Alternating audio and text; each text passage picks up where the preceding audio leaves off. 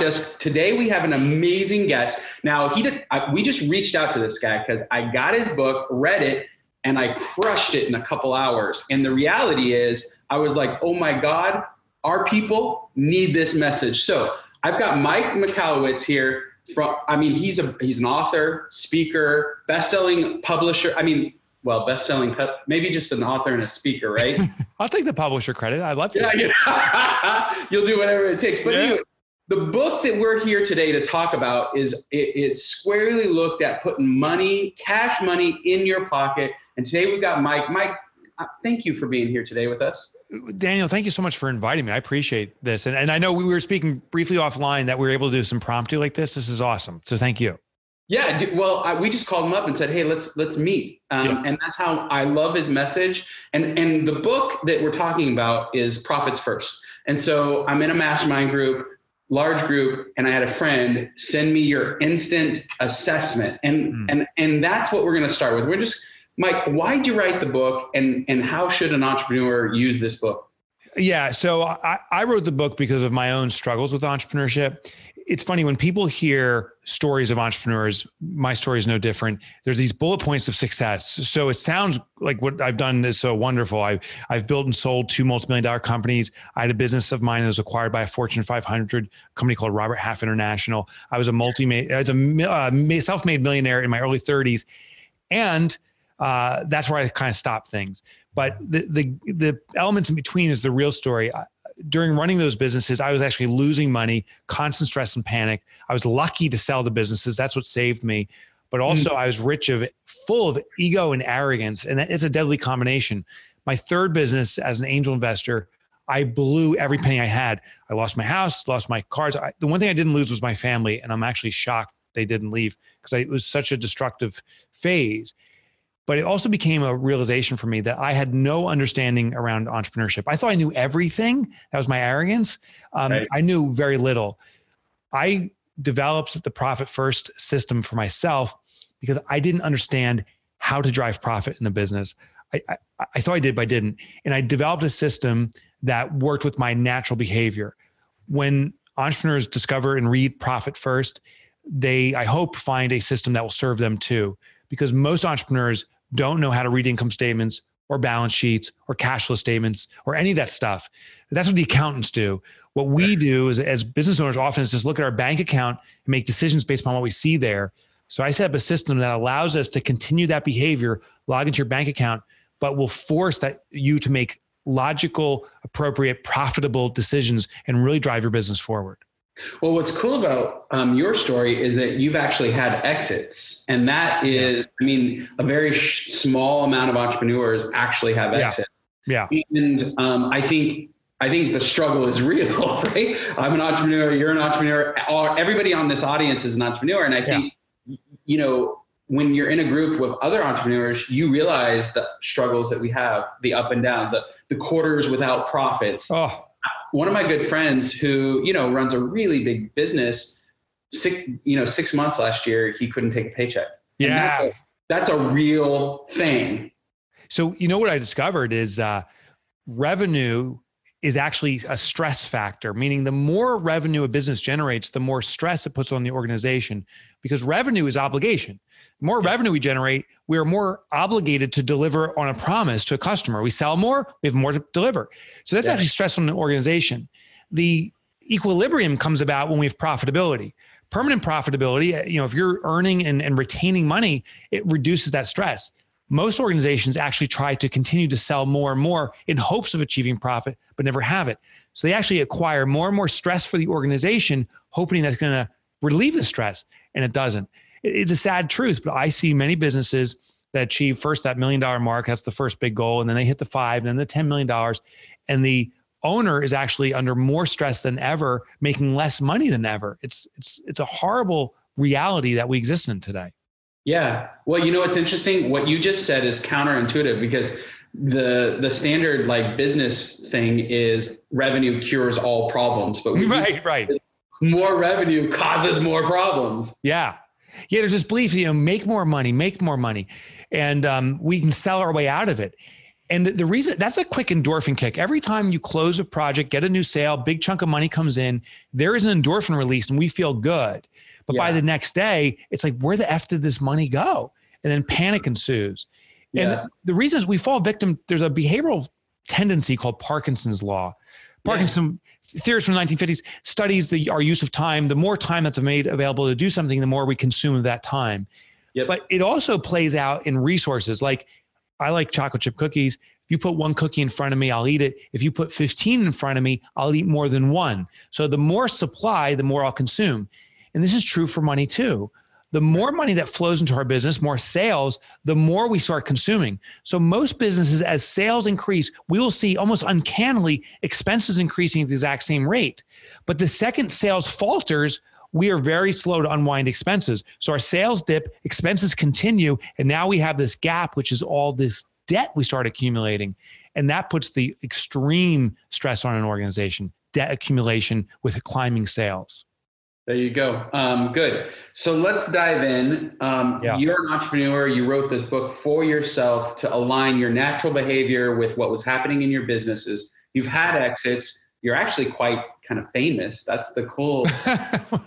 You're you are. I mean, okay. And then you wrote Profit First. So uh, we've got the instant assessment, and it's a tool, and we're going to give it away to everybody who's watching today. You can just click kind of the button and go right to Mike's website, um, and and just download it, and it's free and all that. But Mike, break down the process of determining whether you have a healthy business or a or an unhealthy business or a what what would you say to the yeah. other what's below that well, just just a, a, terminal business. I mean, it's going to die, um, and you should exit out.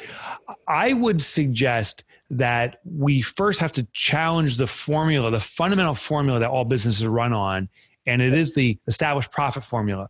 We are told, Daniel, that sales minus expenses equals profit. And I right. everyone, everyone watching right now says, of course, everyone knows that. Here's mm. the problem. That formula, I believe, is so flawed, it's crushing business. Because what it tells us, even though it makes logical sense, it tells us that profit comes last. Sales minus expense equals profit. And when something comes last, that means in human nature, it's insignificant. Like if I'm going to put my health last, or I'm going to exercise last, or whatever it is comes last, it's a leftover. It can wait. It's the perpetual manana syndrome. So yeah. the manifestation of this for most businesses is we wait till the end of the quarter or at the end of the month, we look at our numbers. Usually, for many businesses, quite frankly, it's once a year when the accountant prepares a report and they say, right. "Shucks, I wasn't profitable." And they say, "Well, maybe maybe next year." Literally, profit gets delayed another 365 days. Right. That's the problem. So the, to shift, what we're going to do is do sales minus profit equals expenses. That's the profit first formula. Sales minus profit equals expenses. By now, what we're doing is we're going to bake profit into every transaction of your business. When you have a sale, we immediately subtract a predetermined percentage of that money, allocate toward profit, little cash. We transfer cash, hide it away from the business, and the business operates off the remainder. Because it's behavior. When something comes first, it's a priority. When I say I'm going to put my health first, when I'm going to exercise first thing in the morning, the likelihood of it happening increases dramatically because it's put first. So if your business is putting profit last, you're already on the sick list. You know, if we're ranking businesses, because you're saying it's the last consideration. To get right. the business healthy, we need to start taking our profit first. But Mike, I want to. I'm I'm reinvesting into my business. yeah, yeah, yeah, grow it. Yeah. So, yeah, I've got it. I've got it. You know, i I'm I'm reinvesting. Yeah. So I hear all the time: reinvest, plow back, push back. Three most common uh, people respond to me saying, "But I got to grow." So my first question is, well, what do you need to grow for? And they often mm. say, well, to get bigger. And I say, well, why do you need to be bigger? And they say, to make more money. Why do you need to make more money? So I have more profit. I say, okay, so you want to do all these things to one day to get to profit, right? They say, exactly. I said, that's the definition of putting profit last. And if you don't have it as a habitual profit process, you will never achieve it. Profit doesn't just magically happen one day, but that's the perception. If we grow enough, profit will just flip over. And there are the lottery winners, right? So we hear the stories in the news of how Twitter has been unprofitable for 10 years consecutively, but hmm. they're on the verge of being profitable and they have enough investors. Right. Th- those are the anomalies and the outliers. The, the, traditional business will never get VC capital funding. I bet you the majority of people in here have not got venture capital funding. Right. Probably the only funding came out of your own purse, your own pocket, or maybe some friends and family. But we really get funded. So we need to make a business that's healthy from day one. This yeah. concept of grow to get profit is wrong. The, the second thing, though, that's interesting is we now have over 100,000 businesses that have implemented Profit First. We've over 3,000 documented case studies. What we have found is that businesses that take their profit first actually grow faster than their industry contemporaries, which is hmm. kind of shocking. I didn't expect that. But what we found is when you start taking your profit first, it forces you to reverse engineer the business you know, once you take your profit first, there's less money for expenses. So now you have right. to be selective. What am I going to spend this money on? Now you can't arbitrarily do it. You can't say, oh, I'm going to run Facebook ads because everyone else does. I'm going to, you know, run a, an ad in the paper because everyone else does. You now have to say, what historically has worked for our organization? Whatever's worked, let's amplify that. We've proven quantitative numbers that support this. Let's do more of it. The other yeah. stuff you have to jettison and get rid of. So by right. taking your profit first, you have to narrow down on and focus on what's working when you focus on what's working, you start resonating often with a more narrow community, the people that appreciate what you're doing, which is called niche specialization. And you probably heard this a million times the riches are in the niches. The more niche specialized you are, the stronger your reputation, the faster you grow. So take your profit first, you actually grow faster. That's amazing. Okay, so um, how much profit should I make? I mean, that's the question, right? And I think you've you've you've nailed it under a million, 96% of businesses are under a million dollars in revenue. Yep. 4% ever actually get over a million, and then 0.4, four tenths of a percent ever actually get over $5 million yes. in revenue. So it's a very small group. So if I'm doing under a million, how much profit should I have? If I'm doing that in between, how much? And then over, what, what should it be? So our company ran an analysis of what we call the fiscally elite businesses, and we were industry agnostic and revenue agnostic meaning we looked at pizza shops to law hmm. firms and we looked at all different things. The second thing is we looked at businesses that were literally brand new startups and doing under 100,000 in revenue. Uh, yeah. businesses doing million, all the way up to 50 million. And so based upon the revenue, the revenue that you're generating, the numbers start to change. I'll give you an example because I have this one memorized. Yeah. On that a $2 million company, regardless of the industry, will be posting about 10, 10% in profit also, the owner will be taking in personal salary an additional 10%, plus the business will be allocating 15% of that top line income to reserve for the tax liability of the owner. So the owner never worries about taxes again. And right. then the final remainder, which is 65%, goes to operating expenses. So okay. play this out. A $2 million business posts a $200,000 bonus check, that's profit at the end of the year. Right paying the owner an additional $200,000 in compensation, reserving right. $300 for the tax liability you're going to have, and then has a remainder, which I think is 1.3 million or 1.2 million to operate the business. So that, that gives you a sense. Okay. Well, and uh, you have this concept, and I love I love having you on this because we get to pick your brain. But you have this concept of real revenue. Yeah. Versus, you know, and that's just an interesting perspective. Talk to us about real revenue. Yeah. So this, I, I, took the accounting concept of revenue minus cost of goods sold equals uh, gross profit. So real revenue is not the same as gross profit, but it works similar in a similar fashion.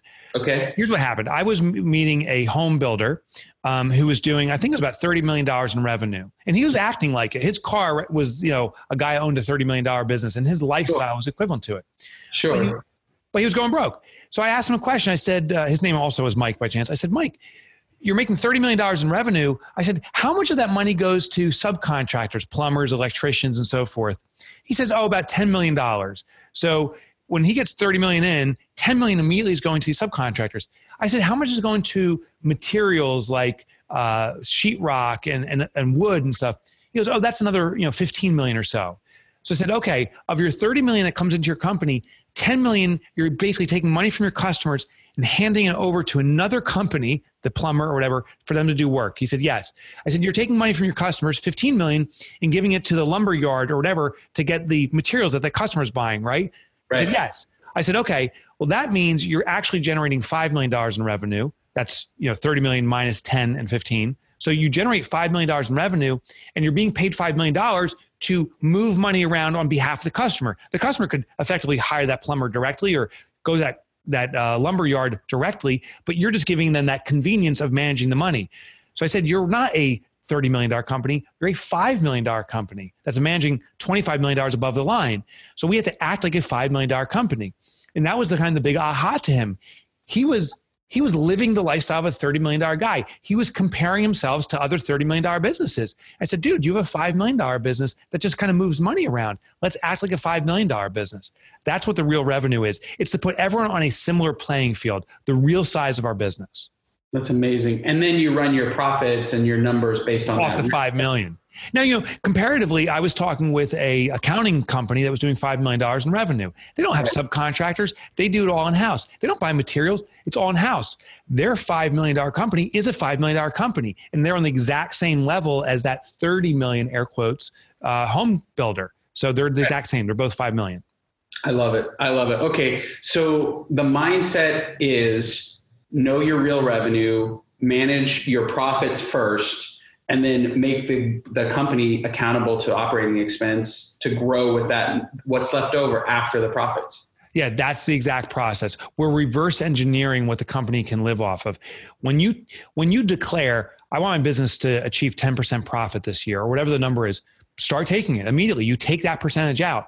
Then your business will tell you this is what we have to run with. And if you can't pay your bills, then your business is telling you you can't afford your bills. And if you can't afford your bills, there's only two things you can do cut unnecessary costs. I think most businesses can cut 10%, sometimes even 20% of the fat of a business. Don't cut the muscle though. And any business can increase margin. How do you repackage what you're doing so that you can dictate a higher premium for what you do? The lesson is always this though. If you're not able to sustain the profit you've declared it's not that there's profits the problem. There's something fundamentally wrong with the business that we need to resolve. You i want to unpack don't cut, cut the muscle cut the fat. Yeah. That's important. Talk mm-hmm. about that a little bit yeah. So businesses have two types of costs. Fat is where there's it's not deriving a benefit. So that's a cost we incur where there's no quantifiable benefit to it. I, I move into grade A space and I, I will in my head try to quantify and justify it by saying, well, you know, when customers come in, they see how successful, how wonderful my space is, they're more likely to do business with me. But the reality is no customers have ever come to my office. So that really doesn't matter. So I, if I got grade C space and I work in an industrial complex, it would make zero difference. That's called fat. It's an expense that really just serves our ego, but doesn't derive direct and quantifiable benefit to the business. Muscle is something that drives benefit. So I have a couple employees here. We're a small company with 14 people, but um, one other person here, Amy, if, if, she just if I fire her today and she never works here here again, we can't do any of the shipments we have to do. If I fire Aaron, uh, there goes part of our consulting services we provide because she does level one consulting service. That's right. the muscle. Those people are doing things that directly drive revenue to this business even you know either they're providing a direct service or they're providing a support so that people can derive those services that's the muscle and uh, you know I told people about profit first, and someone said, Oh, I can achieve 100% profit. I'm going to take all the money out and I'll have no costs. Well, that means that your business is out of business because you can't deliver on your promises to your customer. Right. If you cut a, a cost that compromises your ability to deliver on a promise to a customer, you're cutting muscle. Got it. Perfect. Um, all right. So you said a couple things, and for the audience who actually says, Oh my goodness, I'm going to get the book. I'm going to read the book. I'm going to download the assessment. You guys have consultations, it sounds like. So talk talk me through that. I mean, this isn't a sales pitch, but we want to understand the service you provide in that in that space. Yeah, yeah, and it may be even premature for people to cons- to do it. So let me explain what it is. We sure. have an organization called Profit First Professionals. Yep. When I wrote the Profit First book, uh, countless people immediately started saying, "Who's the accountant or bookkeeper or the coach that supports that?" That's what that was the conception uh, or inception of Profit First Professionals. We now yeah. have uh, so we're approaching 400 people who have become certified in this methodology as accountants or bookkeepers or coaches to help businesses with the advanced process. Right. I think the starting point though for anyone is you know buy the book. You can get you know new one costs on Amazon like eighteen bucks, or you can buy a used one for a penny. Like ah.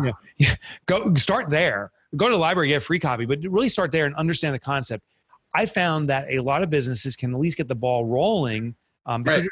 because it's so simple. You set up these accounts at your bank. It pre-allocates money to its intended purpose. You know how to spend it you can get the guardrails in, in position. Then, if you want to go further, that's the time to just type in profit first professionals and and hook up with someone. That is perfect. All right. Hey, Mike, this has been amazing. Thank you so much. Guys, if you want to get more, um, in the chat, we, we've got a link to his website so you can actually get the assessment and actually buy the book and uh, follow you. Where do people find you, by the way? Yeah. So uh, thanks for letting me share, Daniel. So the, the website is mikemichalowicz.com. Everything's there. Here's the problem. We were talking about this offline. Michalowicz, first of all, it's impossible to pronounce. Good luck spelling that nasty Polish name. so I, I have a shortcut. It's my nickname in high school, which was Mike Motorbike. Here, here's the great irony I've never driven a motorcycle in my life. Um, oh. But that was my nickname. So if you go to mikemotorbike.com, uh, okay. it'll bring you to my site. Uh, all my books are there. I actually have a free book. Uh, it's on Amazon, but you can get for free called Surge. No shipping costs, no nothing. You can get immediately. Um, I used to write for the Wall Street Journal, so my articles are there. I'm a podcaster and a blogger too. So all that stuff's at Mike Motorbike. Do you have a podcast around this topic at all? I do. It's called Entrepreneurship Elevated, and uh, we it used to be called the Profit First Podcast, but we rebranded it because we're exploring so many topics. But almost every episode, we tackle something around driving more profit in a business. I love it, Mike. Thanks for your time. You've been amazing, um, and I hope our audience has enjoyed this. I personally have. Again, man, thanks for your time. Oh, thank you, brother. I enjoyed it.